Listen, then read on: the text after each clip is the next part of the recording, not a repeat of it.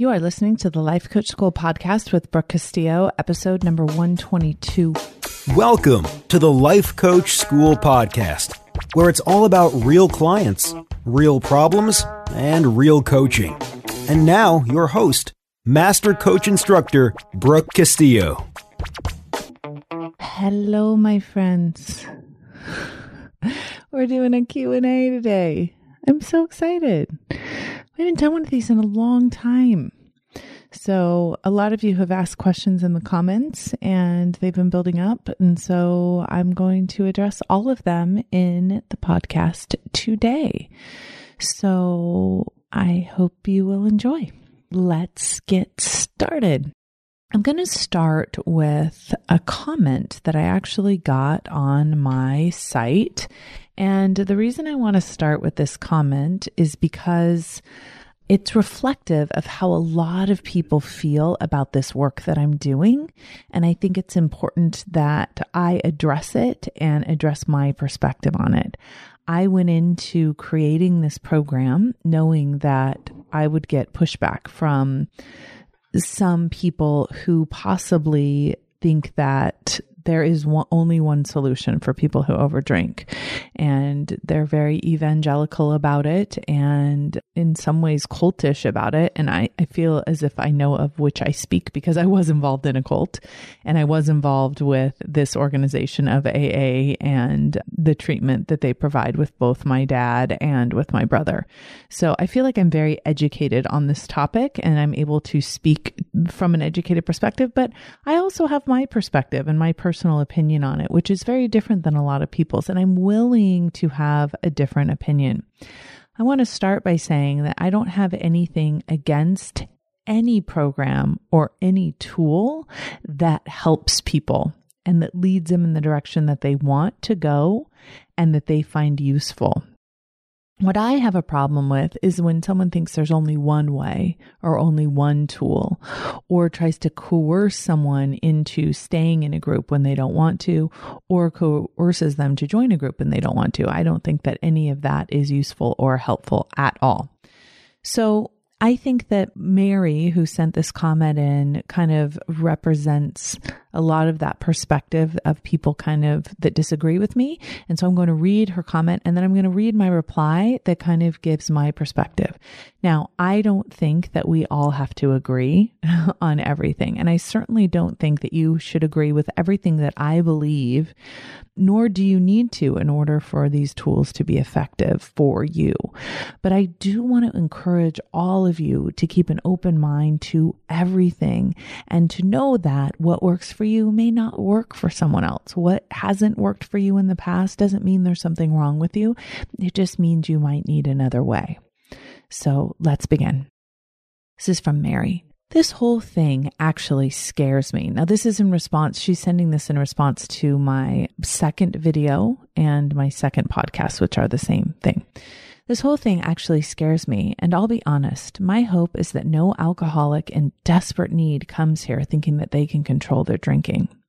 I will say for me, declaring that I was an alcoholic at 23 and after six years of sobriety, that labeling myself was what freed me. I couldn't drink like a normal drinker, and when I did, I ended up in the hospital. I did try to control it and I ended up back out drinking again. I'm so grateful that I accepted my label as an alcoholic at 23.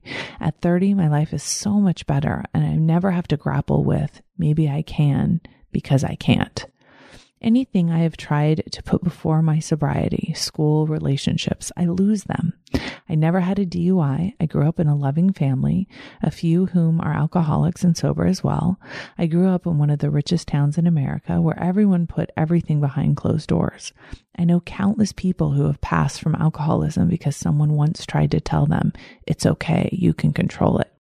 Which I find interesting. That's not why somebody dies of alcoholism, but I digress. Great. Maybe I can, but I never want to live a life where I'm trying to control something. I'd rather accept my label and rock it out as I am now, not to be six feet under with others I know who tried to cut back and killed themselves or ended up in jail making stupid decisions, despite the fact that they are amazing good people.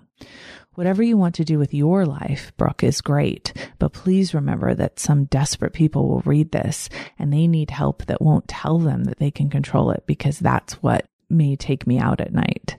This breaks my heart. I loved your work and I'm happy to get on the phone and discuss this, but please send out the message that if you think you need help and you are at home by yourself with a bottle, you need to stop thinking you can control it.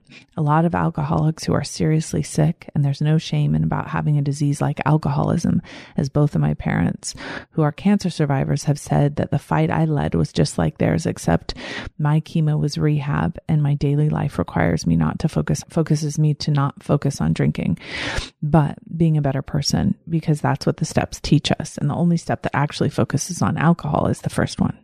I'm not an evangelist. I believe in taking many approaches. But just like I would tell my mom, please take the chemo instead of the easier, softer route. I would tell anyone who reads this that they can get off the elevator anytime they want. I don't think about drinking today. I think about helping the next person and women out there through the work I do. My sobriety gave me my master's degree, performing back on stage in the Hamptons, being a keynote speaker in New York City, helping revise that, raise thousands of dollars for desperate people who have tried other ways and want help. Please make sure you are sharing responsibly. I would be heartbroken to see you, Brooke, or anyone else find out the hard way that alcoholism is a progressive disease that only gets worse each time you go back out. So that was her message. And when I read it, I thought she has some very strong assumptions and very strong ideas that are pervasive in our culture. So many people think the way Mary does, whether they're alcoholics or not. And I think this is such a huge problem. So this is my reply to her. Hi, Mary. Thank you so much for taking the time to write and share your thoughts. I hope you will keep an open mind as you read my reply. I hear that you've had an experience with alcohol yourself and with some people in your life. It's so very easy to take your personal experience and apply it to everyone. In fact, I think this is the main problem when it comes to people who want help with their drinking.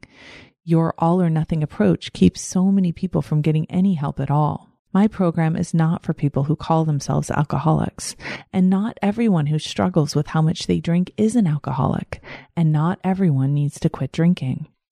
You may have been exposed to people who tried to control their drinking and they couldn't. The reason they couldn't control it might be because they didn't have the right tools. It might have been because they were alcoholics and needed treatment. Or it might have been because of some reason you and I can't completely understand right now. It's easy to conclude that they needed to quit drinking completely the way that you might have, but there's no way you or I can know that for sure. Everyone's path is their own. We can't claim that treatment saves lives. It's the person who saves their life, period. We can't say that AA saved someone's life without also giving credit to AA for the thousands of people who died while in treatment with AA. AA doesn't get responsibility for either. Some people use AA and get themselves better. Some people use another approach and some people simply keep using. My dad and brother were both in AA when they died from drugs. I do not blame AA for their deaths, but I also don't give it credit for anyone's sobriety. Sobriety is a choice that the person makes. They save their own lives. Thousands of people control their drinking. Many people are able to drink and limit themselves. These people do not need to quit drinking, nor do they want to. They have found a way to drink in a controlled manner. You have met them and I have met them. It's absolutely possible. So your mention of people who tried to control their drinking and couldn't doesn't represent all people who have tried to control their drinking. Not everyone who tries will end up six feet under. Many who try will succeed and have succeeded. To assume that everyone who struggles is an alcoholic is what I think is dangerous. That's what scares me. I have met hundreds of people who live in shame about drinking because there's a group of people who immediately want to label them and send them through a program of documenting their flaws and shortcomings. This one sided approach has excluded so many wonderful people who simply need some tools to be able to manage their minds. Some people need help in a different way. Some people need to quit drinking forever, but they can only identify themselves and make that decision for themselves. We can't begin to diagnose or coerce anyone to quit drinking because it has worked so well for us. And there are so many people who want and need help with understanding their drinking. People who are tired of being told what they have to do and how scared everyone is because it's so serious. That was me. And my experience is very different from yours. My experience, the people who wanted to call me an alcoholic and they sent me to drinking more, hiding more, denying more. People who thought they knew better about how I should live my life did not help me at all. So I hope you will open your mind to all the types of drinkers in the world. Some need to get help and become sober immediately. Some need to cut back on their drinking and they will be able to do that very responsibly. And some just need to manage their minds better so they don't turn to alcohol quite so often. All of these people deserve help and tools.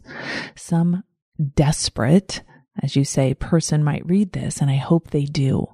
I would never pretend to know what they need to do with their life. I would never tell them they are powerless or in denial. I can't know that for another person. But if they want my help, I will give it to them. If they want to quit drinking, I can help them. If they want to cut back, I can show them the way and see if it works for them. You tell me to share responsibly, and I do. I share because it is my responsibility. I have a responsibility to offer a solution that worked so beautifully for me and so many of my clients. It won't work for everyone, and that is perfectly fine.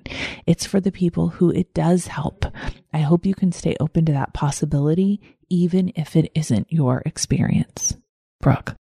So, as I read that out loud, what comes to me is that I think that it's very easy to make assumptions that people cannot control alcohol. And everybody who struggles is either going to die or go to AA and label themselves as an alcoholic. And I think that that is very, very dangerous to think about life in that way. And I think it excludes a lot of people there are people who identify as an alcoholic and that gives them so much relief and serves them in so many ways. And I would never say that was a bad thing ever. Like if you go to AA and you love it and it keeps you sober and you like being sober and you feel great about it, then rock on.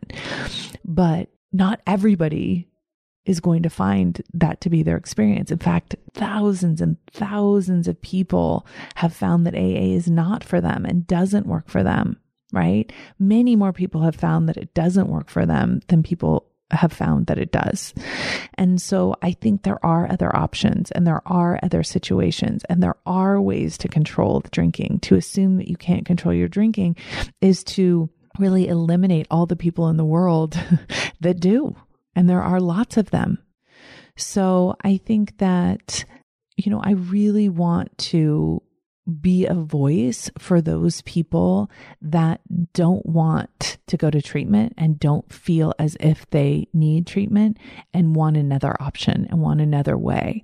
And yeah, it may not work for them, right? It may not work for everyone just like AA doesn't work for everyone. And that's okay. That's okay. But to say that what I'm offering is any less valuable than what you experienced, I think is very short sighted. I think that there's plenty of room for opportunities for lots of people to explore lots of different options. And, you know, one of the things that is so important to remember is that we have the right to do whatever it is we want to do. If we want to go to treatment, we can do that. If we don't want to go to treatment, we don't have to. If we want to cut back on our drinking, we can do everything in our power to do that, but we don't have to cut back on our drinking right? And so I think a lot of people assume that other people should live in a certain way and label themselves in a certain way. And I just want to kind of open it up to the possibility that that's not true and that people can make decisions and take care of their their own care in the way that they want. And if, you know, like you said, if if they want to get chemotherapy, they can and if they don't, they don't have to and they're not less of a person because they've made that choice for themselves. It's their choice to make. So, and I certainly wouldn't say that one way is easier than another.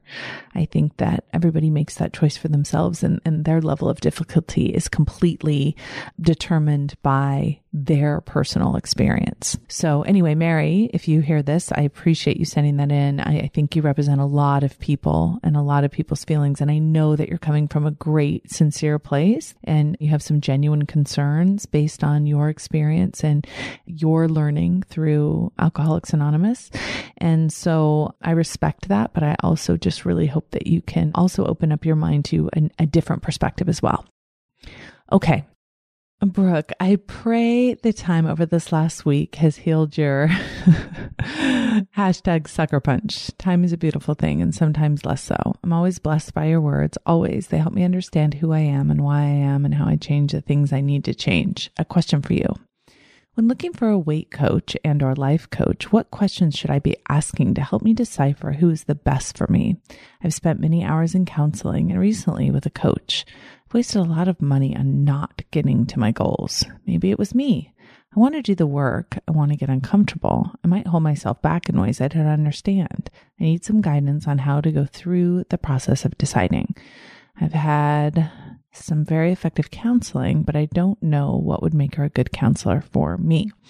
Okay, great question, Jacqueline. What I want to offer is that yes, it is you, always you. Whenever you expect your coach or your counselor or your therapist to do something for you, then you've given responsibility to the wrong person. Of course, the responsibility is with you. So, one of the things I want to suggest that you sit down with yourself and ask yourself is why do you want to coach? So I had this same issue when I was hiring my business coach. I sat down and said, okay, why do I want to hire a coach? What is it I want my coach to do for me and with me? And what am I willing to pay? If I was to get the results that I ultimately wanted, what would that be worth to me? And that really helped me asking those questions because what I thought I needed in a coach and what I really wanted a coach were very different. I needed a coach that w- would tell me like it is and make me very uncomfortable. and I actually wanted someone that would expose me to an industry beyond my coaching industry and really tell me like it was. And that's what I got. And that's what I hired. And then I took absolute full responsibility and did every single thing he told me to do without question. And I'm not suggesting that you do that with your coach, but for me, that was the deal that really worked out. And I will tell you that was one of the best experiences of my life. So decide what you want ahead of time. And then when you hire that person, go all in 100%. I think most of our wasted money is from our own inaction and not from anything a coach does or doesn't do. And sometimes I feel like we hire people only to then blame them for our lack of success. I know I've done that many times myself. So make sure you don't do that. Make sure you decide who you want to hire and why, and then make sure that you're 100% committed to doing everything that they suggest. And so once you sit down and ask yourself, what it is you want in a coach and why, then you'll know when you're interviewing them, you'll know exactly what to ask them. Katharina, hi. This is the first time I'm leaving a comment. Firstly, I want to say I think the podcast is brilliant and I love listening to all the words of wisdom. This episode, When Life Sucks, again is wonderful insight. My question is if the problem that suddenly hit you in the face is something so unexpected and goes against your values and is to do with one of your children. How do you deal with this? Very briefly, without going into detail, it's to do with my eldest 16 year old's friendship with an older girl at work who is six years older than her. We feel that this, all the girl is taking advantage of her. But my daughter, who says categorically that she's heterosexual, says that she's never felt so happy being with this person. I've gone through many tears. She's now saying that she, it's definitely more than a friendship. Anyway, I will stop there, but just wondered about how to deal with the conflict of values and a feeling of disappointment about a child that you obviously love to the world and back, but for who you feel is making a huge mistake, which could have repercussions negatively for her in the future. Thanks again for the wonderful podcast. Katharina, I think this is such a good question and so challenging because we have ideas about who we want our children to be. And we have this idea, and in our mind, we want our children to be a certain way so that they will be happy. But the truth is, we really want them to be happy so we can feel happy. And we have this idea of how their life should be and the mistakes that they're making that they shouldn't be making. And we, we try to control their lives for their own good.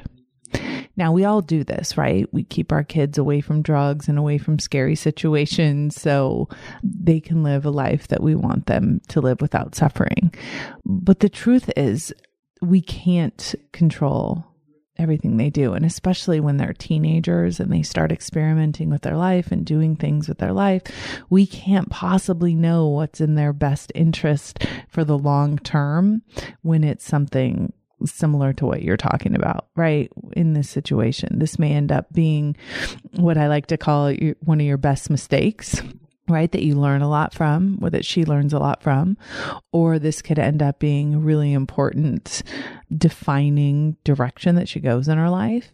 This could be a horrible experience that ends up hurting her and that she learns a lot from, or it can end up being a wonderful experience that she always holds fondly. We just can't ever know. And we can't know what's right and what's wrong for another person. And when it's our child, that's impossible, especially if our children have been hurt by something or are exposed to something that we believe is hurting them. We think we know for sure what they should be doing with their life. So when I'm in these situations with my kids, the the thing that I think about is first of all, I have to allow them to be who they are and I can't control everything.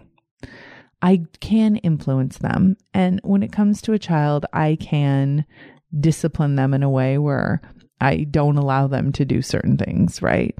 But what I have found is that when my main goal is to understand someone and not think that I know better than them, is when I get to know my kids the most.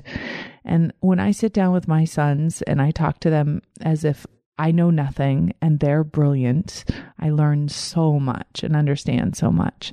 And what that does is it opens up the communication and keeps me involved with the influencing.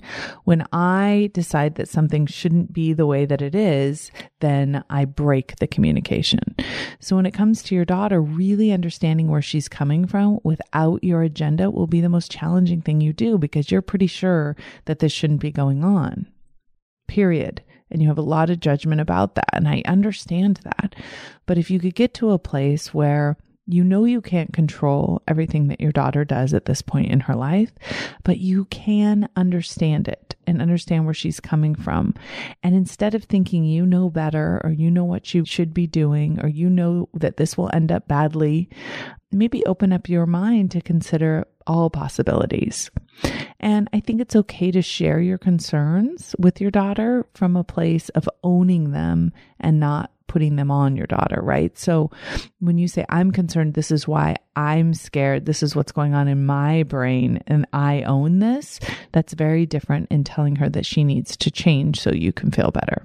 So I know that that's a really challenging situation to be in, but ultimately you love your daughter and ultimately you want to connect with her and keep the lines of communication open. So when you feel yourself trying to control her, that's when you have work to do on yourself. And once you've done that work on yourself, then you'll be much more available to understand and hear where she's coming from and give her some influence and love and care because that ultimately I think is what you're saying is the most important thing.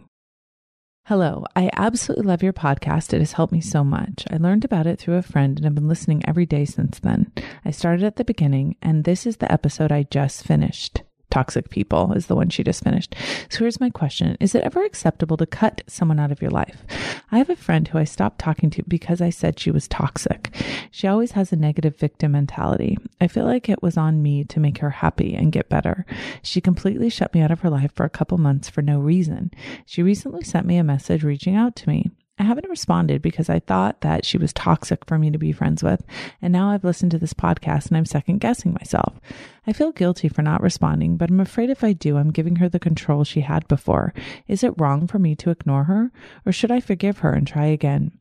If you've read all this so far, thank you.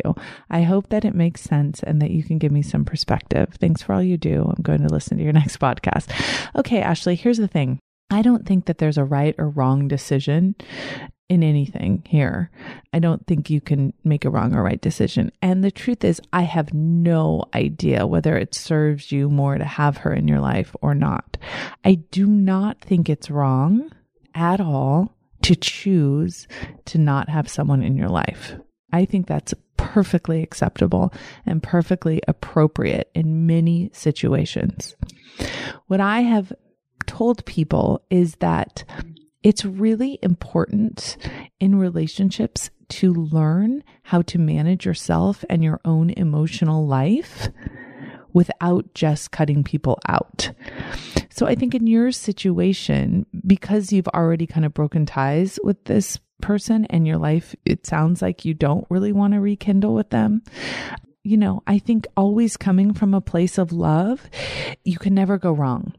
So you may not want her in your life. And sometimes, as Byron Katie would say, the best answer is, I love you and no. Right? So if you're coming from a place of fear and worry and stress, I would do work on that. But still, the answer may be no, I don't want you in my life. I have people that are no longer in my life, and I'm very happy about that.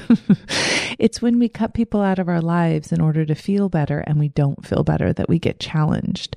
So I wouldn't recommend that you invite her back in unless that's something that you want to do.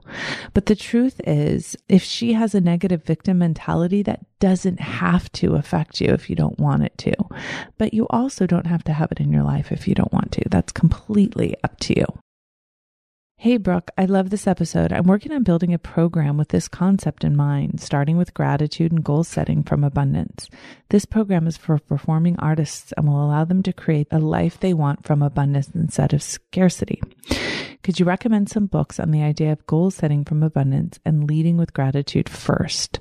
I would love to dive deeper into some of the concepts that you've talked about on your podcast.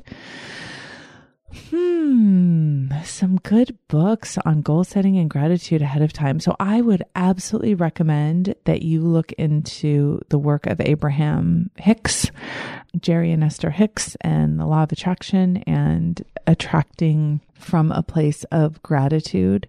And the other goal setting work that I absolutely love is anything by Tony Robbins. Tony Robbins teaches us all about abundance and goal setting and massive action. So those are my two recommendations for you. Hi, Brooke. I love all of your podcasts, and now I have officially listened to them all, many more than just one time. I really appreciate you putting this content out there. It has changed me so much. You always said to ask questions in the show comments, so here I go. I'm really stuck on how to love or accept my past. I reached this block recently when I realized I couldn't truly love myself and therefore take care of myself because I do not own or accept my past. When it comes down to it, I wish my past were different. I often wish I could time travel and change things. I keep listening to the self loathing episode, which addresses this. I'm trying to look at where I am now in life and how my past got me here and how to truly appreciate it. And I have to be honest that many, many times I think, wow, if XYZ didn't happen in my past, I'd probably be in a better place. How do I truly resolve this? Why do I want to hold on to this past thing? I don't understand it. I do, with all my heart, want to love myself.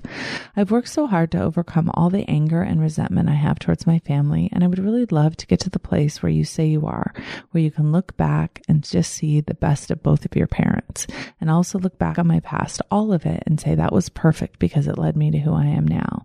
And that person is exactly who I should be. I really deeply understand that without that peace, appreciating your past, you cannot love who you are right now. And without loving and appreciate who I am right now, I can't forgive those in my past who put me in harm's way when I was a child. Without that forgiveness, I'm holding on to anger. I'm allowing the past to hurt me now, and I want to put an end to that. But why would I want to hold on to the hurt? Thank you for any wisdom you should share about this. So, a lot of times we hang on to hurt because it feels protective. It feels like if we're angry and upset and we don't forgive, that somehow we're protecting ourselves. And it sounds to me that may be a little bit of what you're doing. So, what I want to recommend you do is write down remember, the past isn't affecting you now at all. It's just the way you're thinking about your past that's affecting you. So, what I want you to do, Lucy, is write down all of your thoughts about your past. Write down all of the things that you think should have been different and what you don't like, and make a long list of all of those thoughts. And then one by one, go through those thoughts and ask yourself, do I want to think this? And what would I want to think instead? What do I want to think about my past instead of this? And notice that each one of those sentences that you have in your mind now about your past are optional right? And the things that happened in your past, the reason why you want to stay angry and upset about that is because you think that that will somehow protect you. And I really want you to think through, is that true? That, that when you are angry, that you're more protected, that when you don't forgive someone, you're more protected. It sounds like you're not loving yourself because of your current thoughts about what happened to you or something that you did. And so, in order to find a place where you can love yourself, it's really important to unravel each and every one of those thoughts. Here's another one. What are some great podcasts you recommend? I love yours so much, but I would love something else to listen to in, in between waiting for your next ones to come out. So I am funny and fickle when it comes to podcasts. I, for the past, the year before this year, all I listened to were business podcasts. So I love like Amy Porterfield and Pat Flynn and Freedom Fastlane and Clara Pelletrew. I listened to everything that had to do with business. And this year I'm a obsessed with drinking and over drinking and recovery and sobriety and addiction. So everything that I'm listening to is all about addiction and sobriety. So it sounds to me like you're looking for a life coaching podcast. And honestly, I do not know of another one to recommend for you on that one. So I do know that I think Tony Robbins has something out. A lot of people that listen to mine also love Lewis Howes. So you might want to check him out as well. Hi, Brooke. I feel like I already know you and have met you from listening to the first 35 of your podcast. Some of the stuff you have been talking about has been encouraging me to find some major opportunities in my life. By waking up earlier than usual every morning, I'm managing my time better right upon awakening, doing yoga, and getting at work a bit earlier. This practice has really increased the breadth of my self understanding. I'm currently exploring the next steps towards becoming a health coach, but I'm having difficulty goal setting without someone to be accountable towards and to give me the specific tools I need to do so. What is the best way to choose an appropriate health coach? So again, Oliver, I think you need to write down exactly what you want in a coach and then just start interviewing people. Most coaches will give free mini sessions. And I think to tell them, this is what I'm looking for, this is what I want, and this is what I'm willing to do, I think is the best way to hire someone. And interviewing and talking on the phone, I think is, is the other really best way. The other thing is, is depending on what you want, you may not need a health coach. You just, it sounds like you need someone for accountability. And that doesn't necessarily have to be someone that's trained in health. I highly recommend you go to lifecoachschool.com and look under find a coach. Of course, I'm a little bit biased that my coaches are the best. Brooke, this is from Amanda. Thank you for sharing your knowledge. I'm trying to keep this short and to the point. I just diagnosed my husband with bipolar disorder. I'm not a doctor, but believe me, he has it. At first, it was such a relief to find out what I've been fighting for so long. So I decided that since I now know the problem, I could study it and fix it. Well, in my study, I learned it is fixable, but not by my hand. During all my study, 99% of the people, including psychologists, say do not tell the person you suspect bipolar disorder, especially if you're, if you are enmeshed with them. They will turn on you. At first thought, no, he is different. But if I took an honest look at past experience, no, he's not. He turns on me quickly. So I'm getting prepared for the worst. I was putting my money aside and getting things I, I wouldn't want destroyed put away. I can coach myself through a lot of things, but I was wondering if you think this is something I should start at a psychologist who has BPD experience to talk about how to best deal with this person, or if saying to myself, so what? He has BSBD, he's never been diagnosed and he's never even heard the term, just live my life the way I want, set my boundaries. And when he lashes out, just stick to the if you do this, I'm leaving, just like I would for a normal person. The one issue with this is he's very skilled at doing things to the very edge of being able to pin him down on anything, even as far as breaking stuff. He makes it seem like it's an accident. I think I'm not skilled enough, nor do I have enough strength left to deal with him. He's a pro at making me look oversensitive and crazy, being very nice and over smothering. It's amazing how I can really believe he really cares about me and then get sideswiped. And I'm shocked that he could do that. I think I may have come to the point I don't want to help him, even if it was in my power. Yeah, Amanda, I would highly recommend that you involve somebody who understands bipolar disorder and go to therapy together with your husband and maybe the main thing to focus on is you. Of course, it sounds like that's what you're doing, really wanting to focus on you and how you will show up and be in the world versus any attempt to try and change him. It sounds like you have your your head in the right place and, and any decision that you make will come from the understanding that you're not going to change him, but you definitely can change yourself. Hi, Brooke. This is Jalissa. I really love your work and listen to your podcast every week to gain some perspective in my life, and I've made tremendous leaps in my own inner work with your teachings. I'm not sure if this question is related to this topic in particular, which is creating confidence, but I didn't know if you had advice for people with social anxiety or have clients that experience a great deal of social anxiety. I feel like there are days when I feel very centered and loved, but when I get into a social situation, I freeze up and don't know what to say. Then I get to a spiral of feeling inadequate and unfriendly when I used to be an outgoing individual. I'm a comedy improviser and I can act and get into the groove on stage, but when it comes to an actual conversation, I'm not sure where the disconnect is happening. I know I'm spinning my own story of inadequacy, but in conversations, I feel strong lulls and I don't feel like I'm contributing as much as I could be. If you have any advice or any words of wisdom, I would greatly appreciate it. Jalissa, This is an awesome question. I'm a total introvert myself, so I'm great on stage and great in front of people, but when you put me in a one on one conversation with someone I don't know or at a cocktail party, it's really challenging for me. So, the, my first piece of advice is it sounds like you're judging yourself a lot about how you show up and, and how you respond. So, I would first have a look at that. You know, you may not be as socially adept as somebody else is. You may not be able to manage conversations as well as somebody else does, but who cares? You know what I mean? Like, I think that's okay. I think the main problem is not how you're showing up in conversations. I think the main problem is that how much you're judging yourself afterwards. So, one of the things that I've just been able to do is accept that about myself and not try and change it. I don't feel the need to change it unless I beat myself up afterwards. So when I beat myself up afterwards, then I find myself trying to change myself. But if I just accept that, you know, I'm just sometimes socially awkward. totally fine.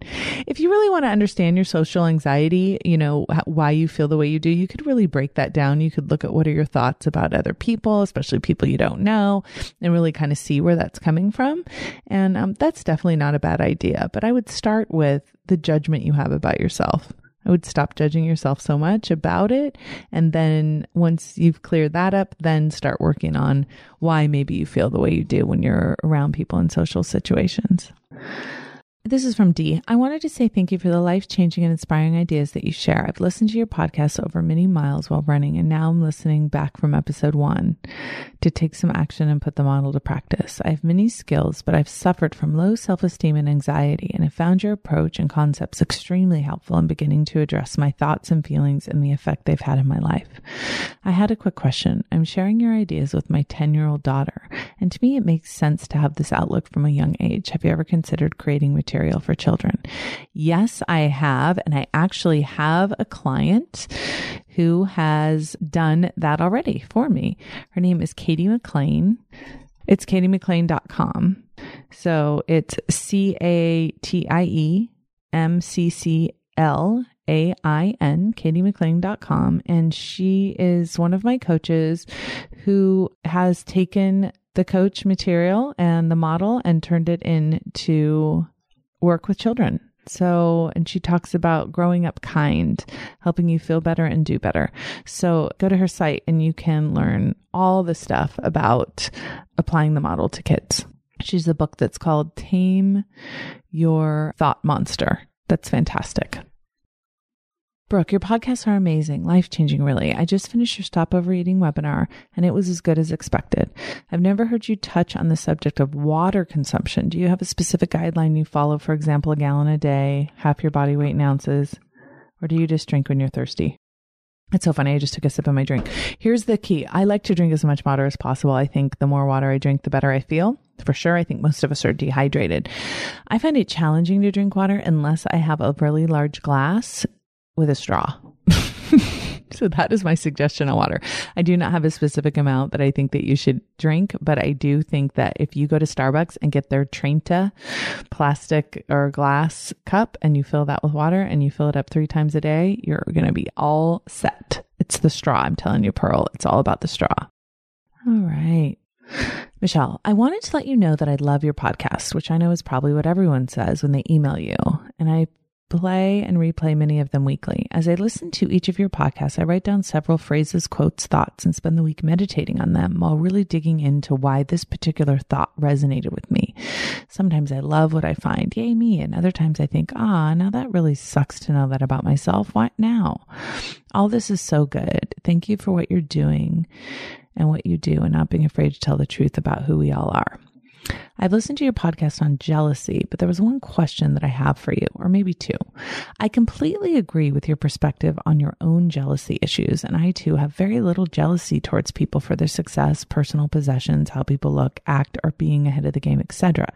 These things motivate me to accomplish more in my life or open new pathways of learning about how these people function and succeed. I will study, read, watch videos, podcasts, all to figure people out. I love it. I'm the first one to clap for my friends and family. But there are a few areas where I can see myself growing green with envy, such as women who flirt with my husband and try to elevate themselves in my relationship with him. Watch out. This, I feel, is normal jealousy. I truly feel okay with keeping my jealousy in check. But this is my question for you. You have never said this directly, but I'm sure that you have maybe felt this in the past due to the success of your business and your confident personality. What do you do with people who try to sabotage your success or confidence because they are jealous of you? This is why I ask. I lived several years of my life dumbing myself down, which I hate this phrase because it sounds so arrogant and that others are dumb and that you're meeting them at that level. But it's a term that people throw around. I don't feel that way about other people, so I'd rather say that I spent a great deal of time trying to build each other's up so that they felt in control of situations or above me in our interactions. But one day I woke up in one week's time, my eyes were open to several people trying to manipulate me by using my words, actions, beliefs, confident success for their own benefit or to make me appear less than who I am. I was shocked and pissed and horrified beyond. My own mother threw me under the bus with my father on several occasions. My husband had been involved in some relationships that were not healthy for our marriage. A couple of friends who were out at dinner were publicly raking me over the coals, and another person who was there overheard this and told me. So I decided enough. I approached each situation independently and asked for an honest accounting of why each of them would act this way and show such disrespect for our relationship. Here is their cornucopia of responses. My mother, everyone always likes you better than me. So if I say it's your idea, they will all go along with it. She told her friends that my husband did all of our front pot, so they kept asking me where he learned to create such beautiful displays. He didn't create them, I did them. So I was put in a position to defend her lie or come clean. This is just the beginning with my mom. Bottom line, my mom said she is jealous of my influence over other people and that I have the perfect life. Husband, when I'm with you, I sometimes feel overshadowed if people are giving you more attention or you're giving them more attention than me. He began flirting with one of my friends so that they would like him better than me. They sent him gifts, asked him to go places with them, and he became their confidant. Somehow I started becoming the other woman in my own relationship. Bottom line, my husband was jealous that I had other people in my life and I did not feel like he was number one when we were together and the friends. Your life is so perfect. You have this big house, perfect kids, too good to be true morals, can stay at home if you want, but you choose to work. Why? They sat in a restaurant and attacked my fake perfect marriage, perfect kids, perfect job, perfect house, perfect friendships, etc. Another friend overheard them and told me, and they always called themselves my best friends to my face. Bottom line, I asked, what did I ever do to any of you to deserve this kind of backstabbing? Answer from all them was nothing. We are terrible friends. This is a long way around to my question, but I wanted to give you the context to my desire for information from you. I can't be the only one who deals with this. Talking about other people's jealousy makes you seem like you have a big ego or you're self centered or narcissistic. But it's really a problem to try and figure out how to handle other people's jealousy as you grow yourself and don't want to make yourself small so others feel big. Immediately, the pleasing side of me wants to go back to being small. When I acted small, some of these people seemed more content with our relationship from my perspective. But now I feel horrible inside, not setting up the real me to be free. It was like a slow death. Now I can't go back to that person. In choosing to be true to how God created me, I can honestly say that my soul soars when I'm organized and goal driven in all areas of my life. I don't talk about myself and accomplishments ever, which is kind of sad, but true. I don't post on Facebook every medal or ribbon or perfect family accomplishment. I always focus on asking lots of questions with other people to praise their successes. Yet still, I often feel this resentment with several of them by their under the breath comments. Like, wow, of course your son got straight A's again. The rich get richer after winning the $1 by playing left, center, right game.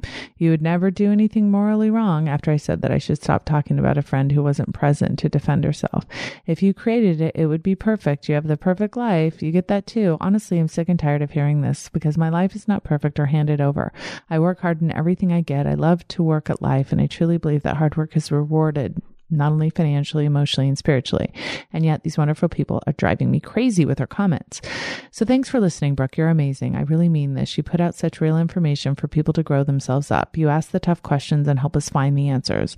I know that you have to work your behind off to create such a successful business. I would really love a podcast that deals with this topic so people don't feel so lonely as they accomplish their goals, whether it's at parenting, business building, dieting, breaking addiction, physical training, spiritual growth, moral growth, artistically, whatever they're desiring. The questions are how do we deal with jealousy of others as we begin to accomplish our goals, change our life, or truly be who we're meant to be and still stay connected to the very people who might be alongside us on our journey? Do we risk the loss of these people who can't manage their jealousy? Is it okay to let them go?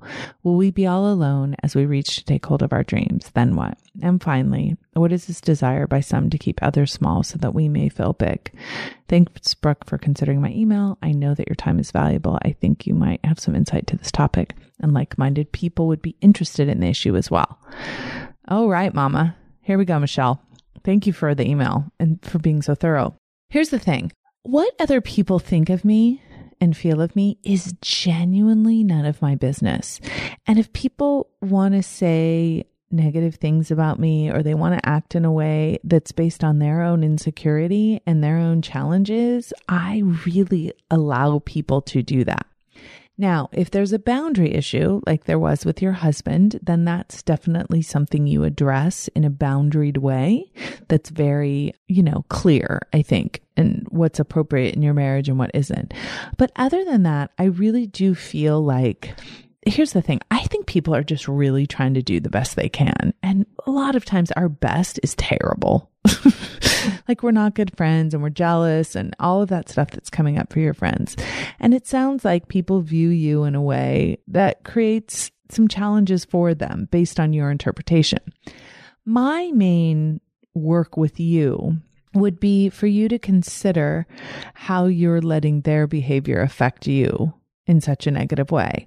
Like if people want to say that your life is perfect and of course your kid got straight A's and of course you're amazing and all of that, that's great. Like people say to me, oh, must be nice being able to do this. And I say, it is nice. It's great. Love it. oh, you're perfect family. I'm like, they are pretty perfect. I love them. You know what I mean? Like, if people want, if they're uncomfortable about it, like, that's okay with me. Like, I'm not going to try and change who I am if someone's uncomfortable about it. And if they want to talk smack about it, most of the stuff people say about me is true. when they're talking smack, I'm all in. Like, I get it. Like, if somebody wants to, you know, talk about me behind my back, it's fine. It's totally fine. And really, genuinely, I can usually find where it's true whatever it is that they're saying in some of those ways.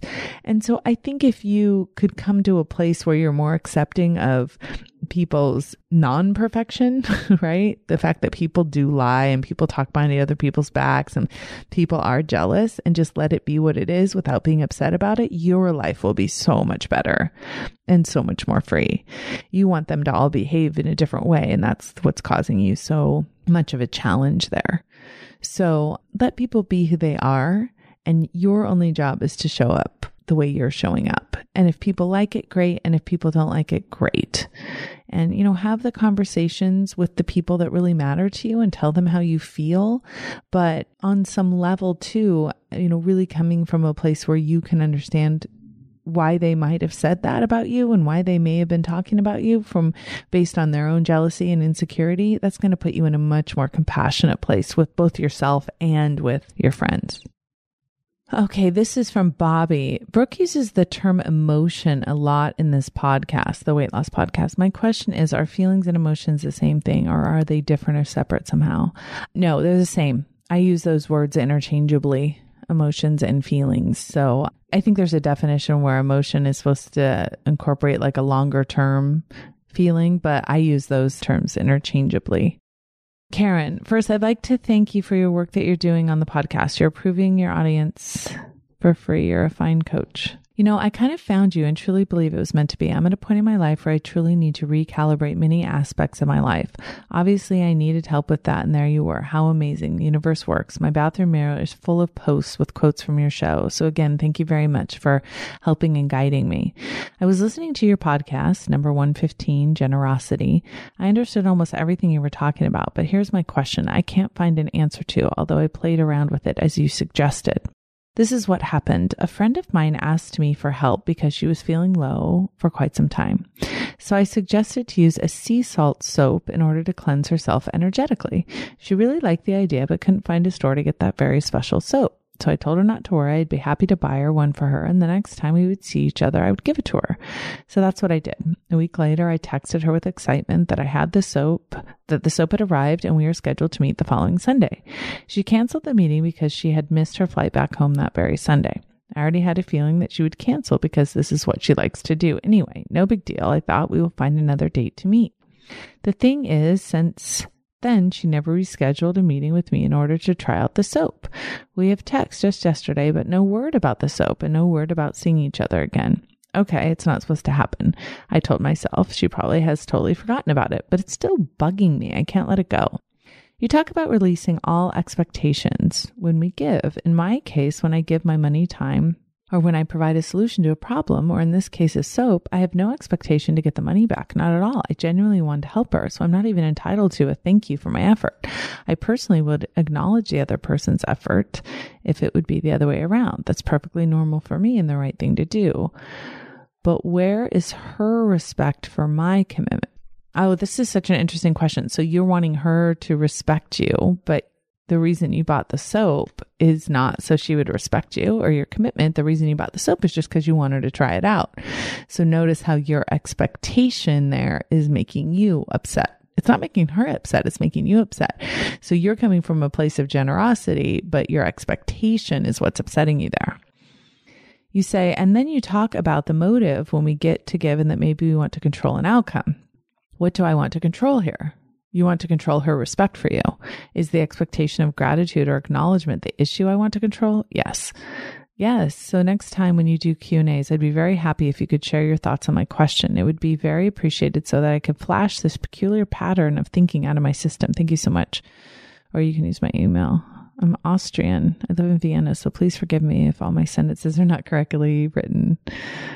I would love, love, love to write a review, but I don't know where. I use iTunes. So you can write a review in iTunes. Yeah. So when you buy her soap and you want to give her soap, buy and give her soap, right? That's what I was thinking. She doesn't want to meet with you. Just send it to her if, if you're really buying it for that case. But you went and bought the soap and now you're expecting her to want it. You're expecting her to want to meet with you to get it. You're expecting her to want to spend time with you because you went and got that for her. And she never asked you for it, right? So you're coming from this place of, I did this for you without you asking, and now I expect something in return. Okay.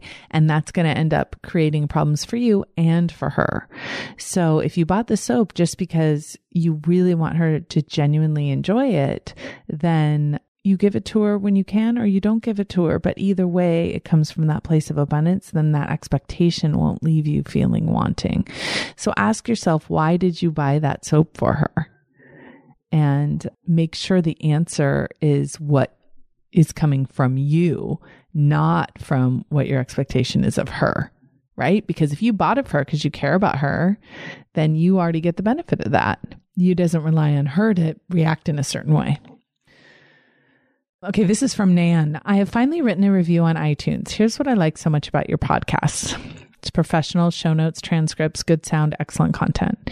User friendly, great examples, simple method, the model, wonderful concepts. Life changing. Ever since I've used the model, I can see my problems more clearly and I've been able to shed a few unwanted pounds. And even if I was not my priority, I don't yell at my family any longer. More peaceful, calmer because I can watch the way I think and catch myself before I react. What's more, I'm more compassionate because I now understand the way other people think, my family, my students.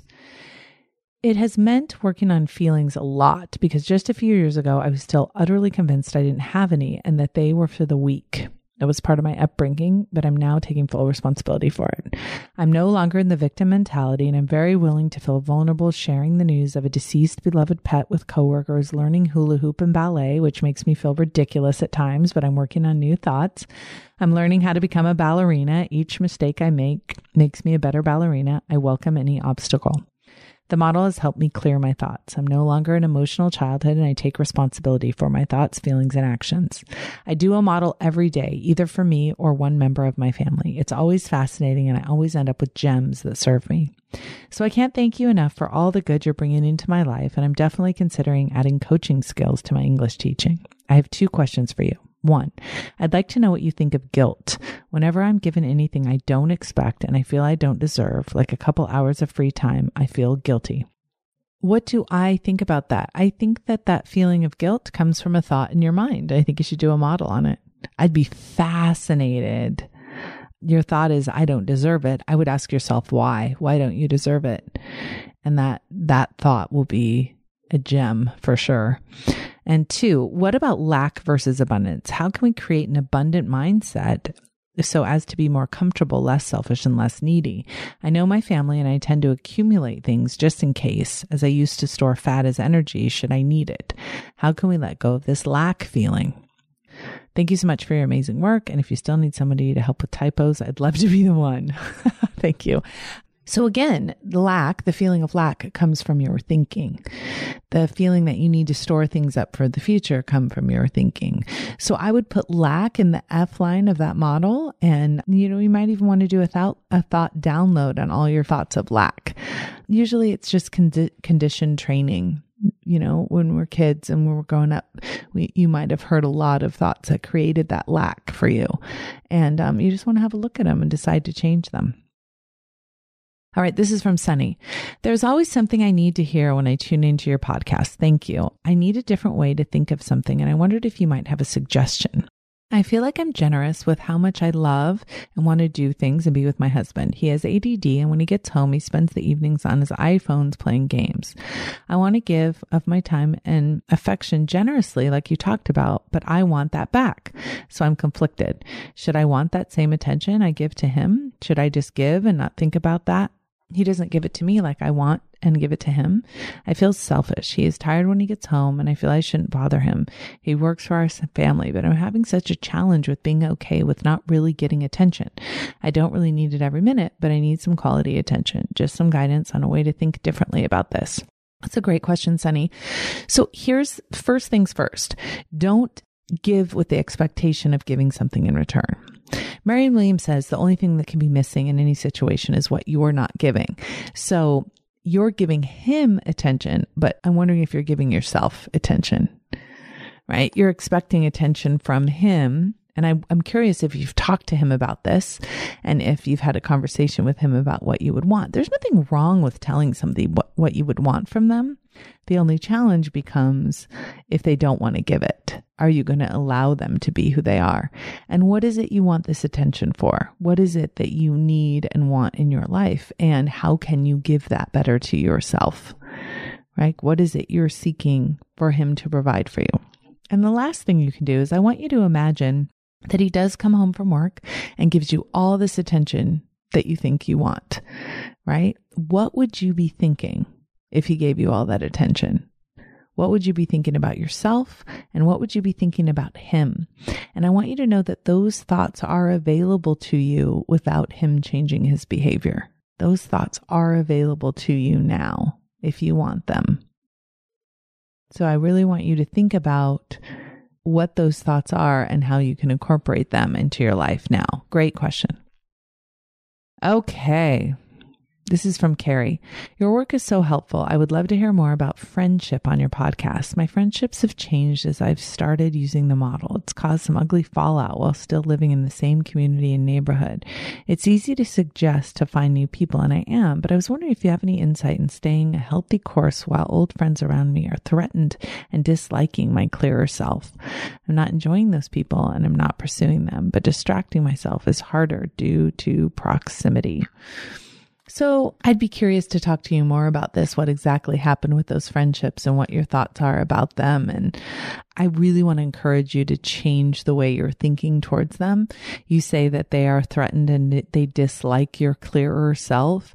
To me, I don't think that's a useful way of thinking about your friends. And the truth is, even if they've said that to you, you get to decide how you want to think about them.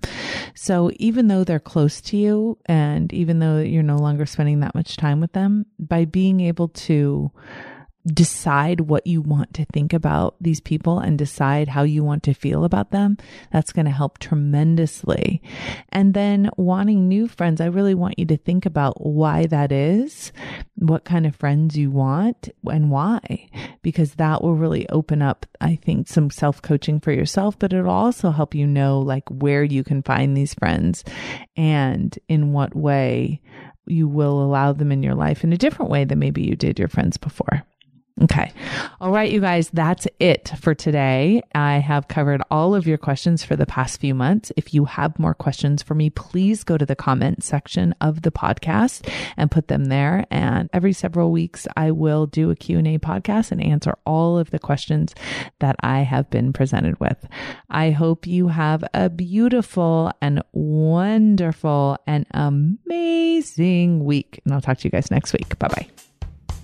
Thank you for listening to the Life Coach School podcast. It is my honor to show up here every week and connect with people that are like minded, wanting to take their life to a deeper level with more awareness and more consciousness. If you are interested in taking this work to the next level, I highly encourage you to go to the lifecoachschool.com forward slash how to feel better online.